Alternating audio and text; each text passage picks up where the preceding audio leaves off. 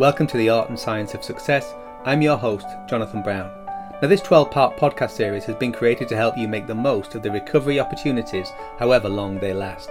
In the last 12 years, I've worked with some of the world's top leaders, companies, and teams to help them create success in highly challenging situations. And in that time, I've got to know some of the world's top practitioners and researchers into the toughest situations we can face. As we work to rebuild our businesses and even our communities, I wanted to offer some free resources and insights that I know help leaders because we use them every day helping our clients to deliver amazing results. So I asked them, what insights and ideas do you have that leaders can apply to help them survive and thrive whatever happens in the next few months or even the next few years? We have to find ways of inspiring our people to become even better, and if there was ever a time for you to do truly great work, to truly be your best more often, it's today. So I hope these podcasts will help you in some small way to create even more success for you and for those you care about. Hello and welcome to the final week of our podcast series, The Art and Science of Success. I'm your host, Jonathan Brown. Well, um, we finally made it to the end, and I really hope that the podcasts have helped you. Um, what I wanted when I started it was to give you ideas and a little inspiration um, so you could find ways to be your best more often for less cost and ideally to help you take your best to a new level, maybe even levels that you couldn't imagine at the beginning. But I wanted most of all to, for the podcast to be about your story and how you can create the one that you want. Because if you're anything like me, not all of your choices have turned out as you'd hoped. And my research and practice shows that this doesn't matter so much. What does matter is how ready and able you are to make more helpful choices today and tomorrow. So, with the help of your story, I'd like to start this one with another.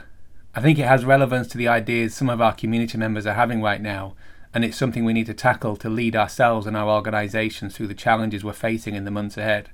And for those of you who have read Stress and Success, you'll recognise it as the starting point of that book when it was first published back in 2013. And this story is called The Man Who Could Fly.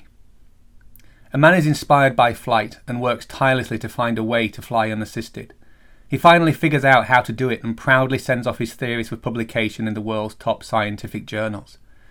He's disappointed to find out that other scientists don't believe him. In fact, they ridicule his ideas. Saddened but not entirely surprised, he goes directly to the public and the press. But they too laugh. So he decides to show them. He invites the scientists, the public, and the press to see him demonstrate his theories. He climbs the tallest skyscraper in the city, and with neither fanfare nor hesitation, he launches himself off the building. As he plunges past the 50th floor, he's heard to shout, So far, so good! Hmm. Maybe that's not the tone you're expecting or wanting in a, in a podcast that is about success and aims to be positive. So, how about this poem by Christopher Logue? Come to the edge. We might fall. Come to the edge. It's too high. Come to the edge. And they came, and he pushed, and they flew. Which for you was more positive and which do you prefer? And I wonder why would I put two seemingly contradictory ideas at the start of this podcast in a series that's designed to help us through COVID and the pandemic and all the craziness that goes with it, and in the UK, Brexit. Um, well, it's to make sure that we're all clear that in fast moving dynamic situations, there's an opportunity to make life changing decisions, and these can be positive and negative and it's important that we can make those bold decisions and find ways to protect ourselves from too much harm. And my hope is that in implying in applying the ideas in the podcast, you'll be able to see through both lenses and be able to make the most helpful choice for you in whatever situation you face. Thriving today is not about thinking optimistically or pessimistically. It's not about simply believing good things will happen. It's about learning how to make good things happen. Learning how we can be the author of our own stories when consequences are, well, consequential. And whichever way things turn out, it's helping you to be satisfied with the choices you made and what you did. So the podcasts have all been about you becoming a greater author of your story. Because we need authors right now. So, how do we do it? Well, like with all the, the podcasts, really, it starts with a simple sounding question, and that is how can we deliver today whilst making tomorrow better or easier? So, today is effectively an investment for tomorrow, and we're not bringing forward spending our energy from tomorrow just to get through today, which is what many of us have to do in stressful situations. and we've certainly had that in the last two years. So, are we where we want to be? No, this is definitely not what we wanted, but it's what we've got. So, how can we turn it to our advantage? And that's the essence of, of smarter stress thinking. So, today I wanted to bring everything together to give you some pointers on how to apply it all, because we've entered a consequential time in our collective history, maybe more consequential than any time in the last 70 plus 70 odd plus years since the Second World War. And like our, our forefathers, our grandparents and great grandparents, we didn't ask for it. Now, I personally thought we'd have five or six years before this happened, but it's here. And it's important we live and work as we most want, in ways that reflect our most important values. Because values matter today more than they have in decades, and in the long run, they're all that matters. And that's why values has been a massive theme of these podcasts. Far too many leaders today are behaving with absolutely no semblance of eulogy values, as Mike Matthews called them. Many of our so called leaders fail on the three C's. They're incompetent, uncaring, and lack character. Now, they're people who may have been fine if it was business as usual, but now it's anything but that, and we need to adapt to this. Now, given the uncertainty of our situation, it can be hard to decide what to do, and if we were working together, I'd look to help you choose behaviours that will deliver positive outcomes or maintain and increase future potential actions and outcomes, regardless of the next challenge. So, what can you do that will have a positive effect? Well, focus on building your own three C's. The truly global problems we face now will come down to solutions we can create in our local communities. So, this isn't a job to be done alone, so let's help each other together. And given the scale of the challenge, this is what we need to do. But the great news is we can make that difference. And the research says be competent, show character, and be caring. And what's crucial with all of this is create a shared view with the people you care about. Now, this could be people in business, but it's also people in your families as well. So, as you lead your businesses and organizations, my strong encouragement is to do it in a values based, long term way.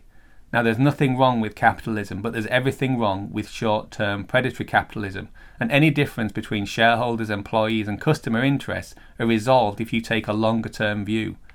The challenge is persuading all parties to do the same, but it starts with us to be clear on the kind of organisation we want to lead and engage our people so that we can play their part and build on that, on on their ideas and on yours. So whatever your business, focus on making a profitable difference to everyone. Adam Smith based all economics on a fair exchange of value, and that's our commitment as leaders. What it also means is that we need to have the courage to look ahead, and the courage and skill to face what's next and what's after that.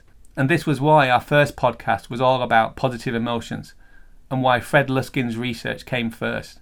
Now, just as a recap, Fred talked about the secret of happiness or a successful life as doing purposeful and meaningful work, being surrounded by people you cared about and who cared for you, and then savouring those two things. And this directly links with George Vaillant's study of the men of Harvard, which he talks about the importance of, of being in an environment where love is present and being able to take in that love and to, and to metabolize it. So we actually feel loved. Now, one of the challenges with this, and I think one of the areas when you look at Fred's research starts off with positive psychology and then moves into forgiveness, is what's our relationship with our past and how is it helping us handle or how is it holding us back from creating the future that we want? So, what would it take then for your past to be perfect for the future that you want? How could your past be perfect preparation for the challenges you're facing today and tomorrow? And how is it that we can make sure you'll succeed, not in spite of your past challenges and your reactions to them, but because of it? So, an example of that, for example, is my burnout. So back in 2008 9, I suffered a catastrophic loss of performance, agency, just about everything. Lost a million dollars in, in, in financial wealth. But that work that I did coming out of that and my experience of burning out myself has been of massive help when I've gone in and helped other people facing similar or worse challenges. So, how are you holding your past? And to what extent does it inspire or hold you back? Is it the past you've always wanted? Does it set you up for what you have or, or want to do next? And if not, that's where Fred's research and practice can really help, helping you recover from challenges that you face. Now, just remember that Fred's research started off with how can he, how can we apply psychological principles to help people recover from actual heart damage, and that led to positive emotions and then to forgiveness practice. Now, for me, the overlap here is a practice and emotions of appreciation. Because for me and, and through my work, appreciation and not love or trust is the killer app because it's three skills or perspectives in one. So, first of all, there's the appreciation that is almost a synonym or the same as gratitude. So, I appreciate you. I want to thank you and I want you to know that I appreciate what you did, would be the essence of that. But there's also the appreciation of I appreciate why you did that. I appreciate the situation. As in, I understand all the factors that went into combine this particular challenge. So appreciation equals a depth of understanding. And then the final one is the way assets can appreciate in value. Now, for me, those things, whilst they can seem, seem separate, we've actually created a ladder in ALP in order to create the ladder of positive emotions. So it starts off with understanding and appreciation of a situation. What, what in military terms would be, would be classed as situational awareness. So you appreciate what causes success and what causes the results in events in your organization and in your life. You're able to determine the value that those things have and be grateful for what contribution they've made. And in that sense, those things can then appreciate in value.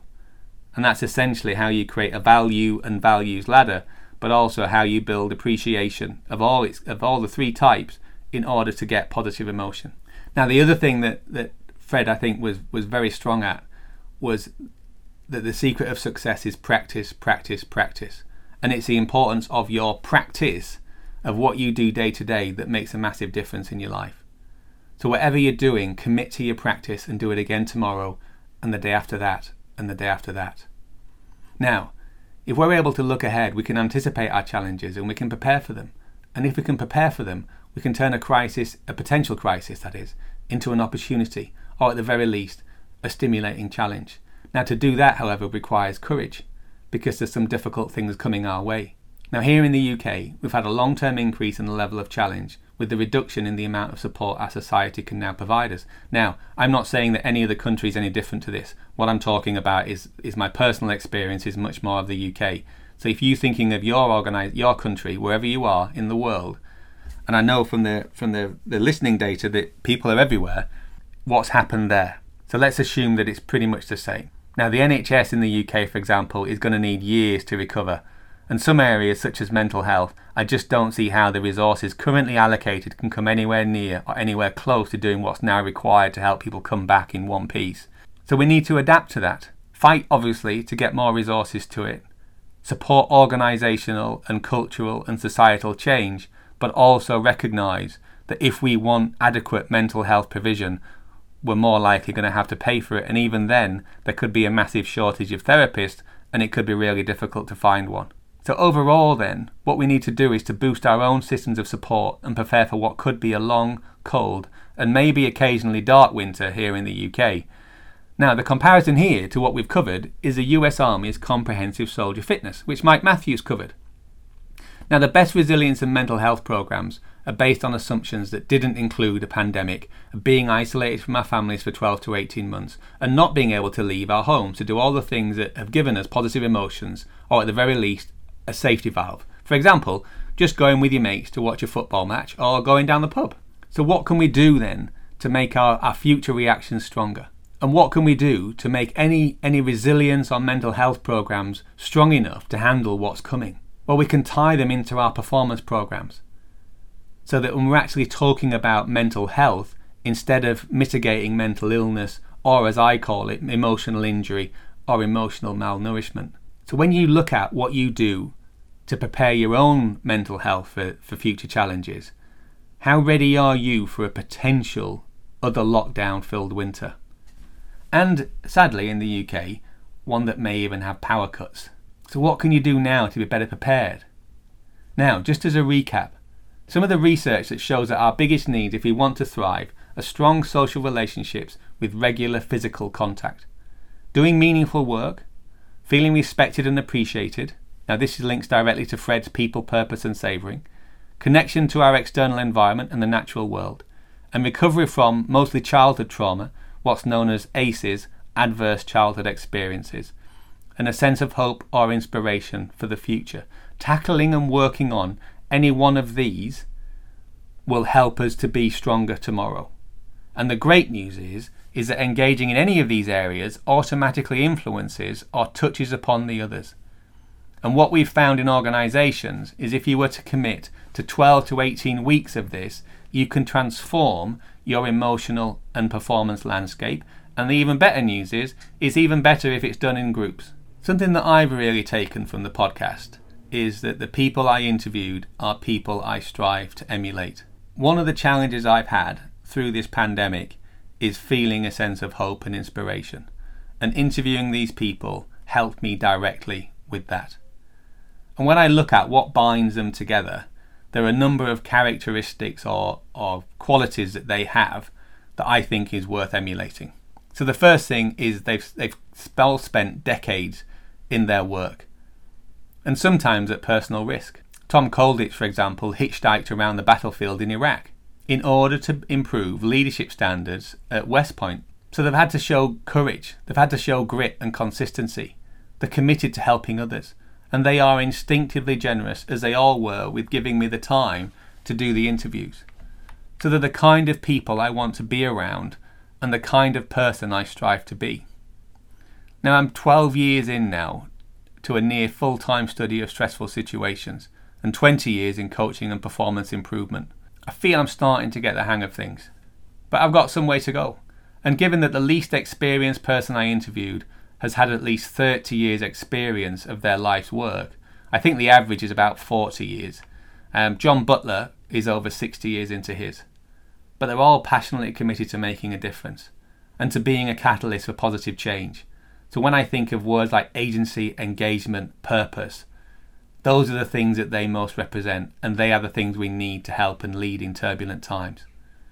One other thing that stands out when I listen back to all the podcasts is an adage that David Whitaker taught me, which is if in doubt, build relationship. If in doubt, build relationship.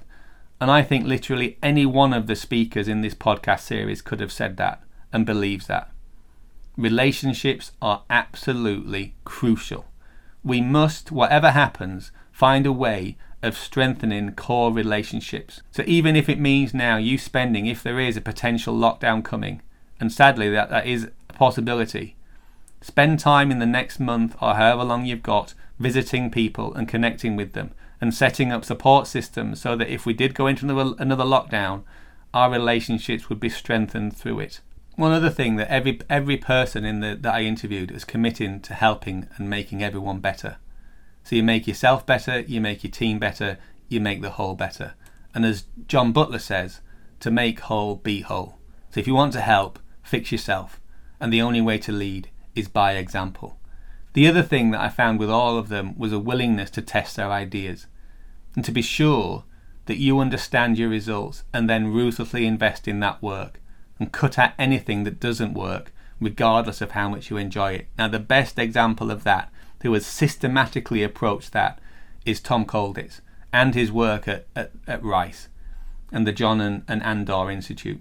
But in dynamic situations, there is no learning to swim without getting wet. You can't fully understand or appreciate what's going on by standing back and thinking. You have to test and engage you do ideas and your choices. And this inevitably leads to bruising, sometimes literally. But most of what we do is wrong or misinformed, and we need to learn to love the mismatches again. And I've never seen such a mismatch between what people want to happen, what causes things to happen, and what we're doing to make them happen. And this is where our, our, our hunt for mismatches can be so valuable and sometimes organisation saving. I know most of us are not involved in life and death situations, but it's this kind of stuff that is actually life saving in a turbulent situation where the consequences are life and death. Now, the great news is, whilst it can be painful to love our own mismatches, if we hunt for them ourselves, we get to control what happens when we find them. If you wait for the market or for your boss to find them, then you can have a very different and very negative experience. Now, all of this can sound quite difficult and challenging, I know that. But this comes back to something that Tom Kolditz talked about was the importance of courage. And he talked about the absence of courage being excessive self interest. It wasn't cowardice, but what it was were people thinking too much about their own short term interests. So we don't need to be courageous. We just need an absence of, of self interestedness. We need to focus on others. and we need to focus on a collective purpose and a collective outcome. So we build courage by ensuring we and our people don't get too concerned about our short term self interest, because this is the root of cowardice. So if we to focus on developing courage in ourselves and others, we can remember that Tom's recommendation is to focus on the mission and on our purpose rather than short term outcomes. The more committed we are to our purpose, the more courageous we tend to be. And if we help develop cohesion or team spirit in our departments, we'll get more people working for each other instead of themselves. So let's focus on the mission, on what binds us together. And I cannot think of a time, literally in the last 75 years, when a shared mission and shared purpose has been more important. And that's there's, there's a challenge to that. There's a weight to carrying that responsibility as leaders, but there's also an inspiration. We get to make the difference. You get to make the difference. You get to be the one. You get to be the one to serve the others, to inspire the others. Or at times, you get to be the one to be carried by the others because you you found yourself and created an environment that is so cohesive that they will not leave you behind. So do what matters. Figure out how you can help more people and build relationships. And build relationships with people who clearly care about you. And the measure of that is when you're in trouble, have they reached back to you to help? And focus your energy and attention on the people who have helped you and would help you in the future. So, in closing, I would like you to remind you I've got a series of questions that I'm going to ask just to help you to prepare for, for what's coming. But I just want you to remember something that Mike Matthews said. And the research shows that post traumatic stress disorder is actually less common than post traumatic growth. So, Mike's research on crucible events, big challenges, periods of adversity, um, and how we come out the other side is that there's four major responses. The first one is the one that gets all the headlines, and that's pathology or post traumatic stress disorder. The second one is no change, what he described as invulnerability. And then the third one is just a straightforward recovery, um, return to previous levels, which is actually commonly known now, especially in business, as resilience. But number four is post traumatic growth. And the research shows that post traumatic growth is actually more likely than PTSD. Now, that's not to say we're not going to have post traumatic stress, it's just that post traumatic stress of where we can have what can at times feel like an extreme reaction to a traumatic event is actually entirely normal and even a desirable part of the recovery and your development. So, those of us who experience post traumatic growth, we find ways to integrate the experiences into our lives going forward, and it makes us a better person. It can help us have more empathy, for example, or more love for people. It can help us value those around us. And that's what I really hope is that you have the resources or you can get the resources in order to look back on this experience of the last 18 months and say, my life, I want my life to be different and better as a result of what I've been through. These things are now more important to me and I'm willing to put everything behind them. Now, this COVID crisis and subsequent reactions and responses have created disruption that will last years. Our communities have been changed before our eyes, and trends that were gradually gathering pace have all been turbocharged. So there's not going to be a return to normal anytime soon. So if we want to get a chance of getting ahead of the COVID challenges, it's essential we find ways to accelerate our learning and performance. So here are some questions, and the aim is to help you think about what you're doing and how you're planning the next few months, and even the next few years really, in order to be in a better position. The first thing is to recognize that stress makes us do stupid things, and also stress is contagious. So, what can you do, and what are you currently doing to counter what I describe as viral stupidity in your business? More and more of us are increasingly fatigued and even exhausted after this one lockdown challenge after another.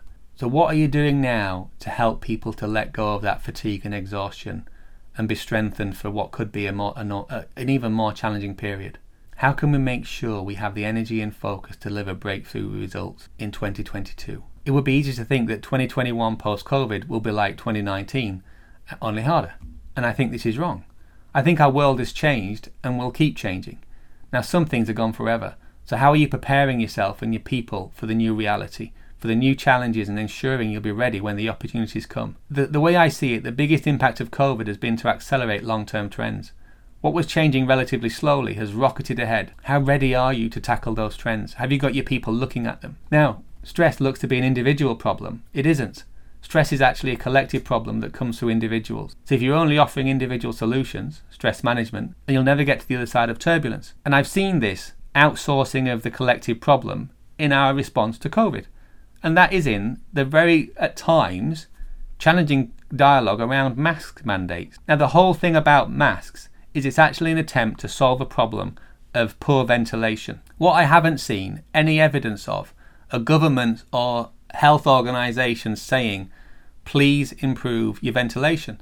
And I've asked clients and potential clients, I said, what, how has your ventilation strategy changed since you, since the COVID crisis? And most of them look at me with some look of bemusement um, or incredulity, really, because they they don't even know if they've got a ventilation strategy.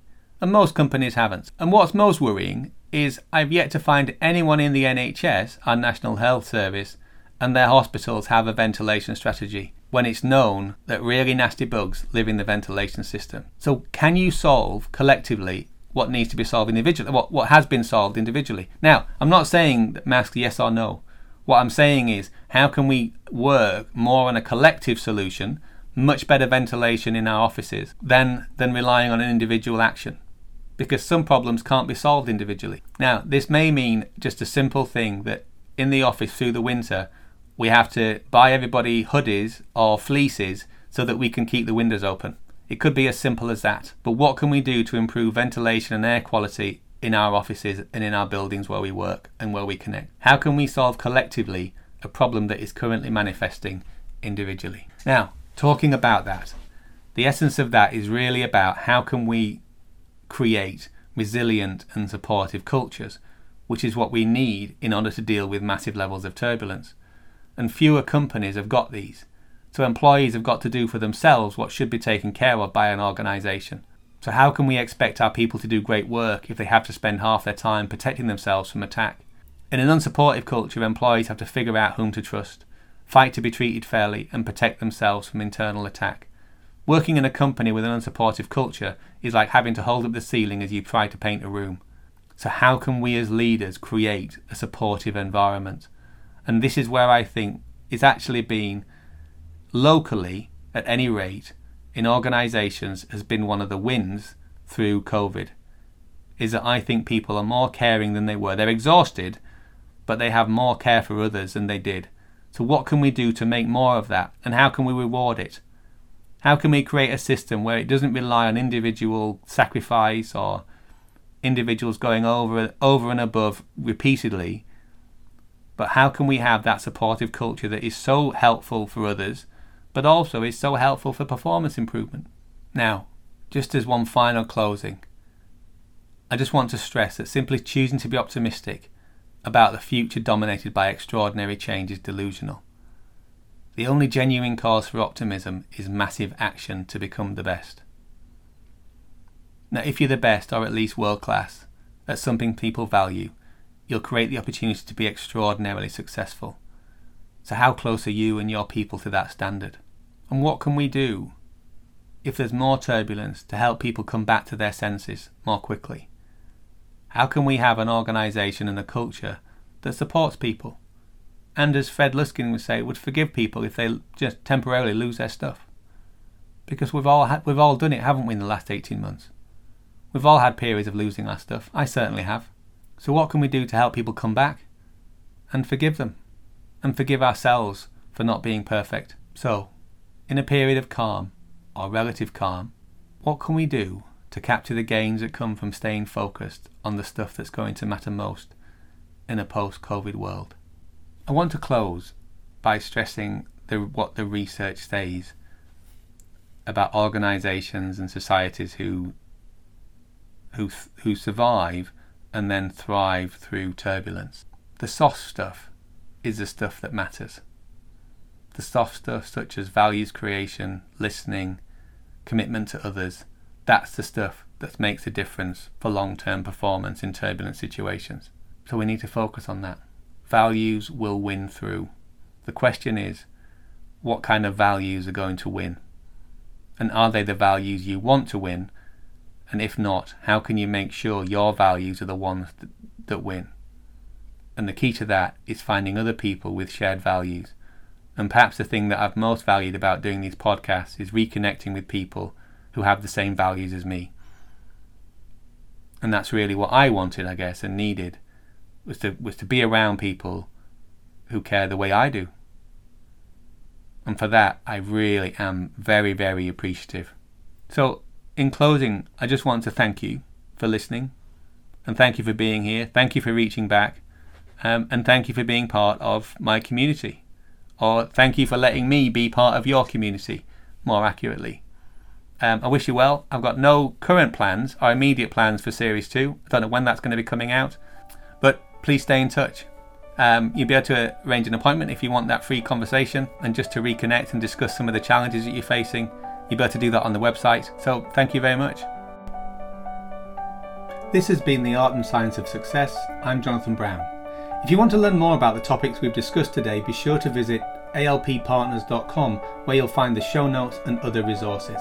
And if you join our community there, you'll get access to even more battle tested ideas to help you create success for yourself and your organisation.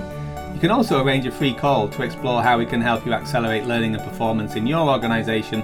If you enjoyed this show, be sure to subscribe, and if you have a minute, pop over to Apple Podcasts or Spotify to give us a positive rating.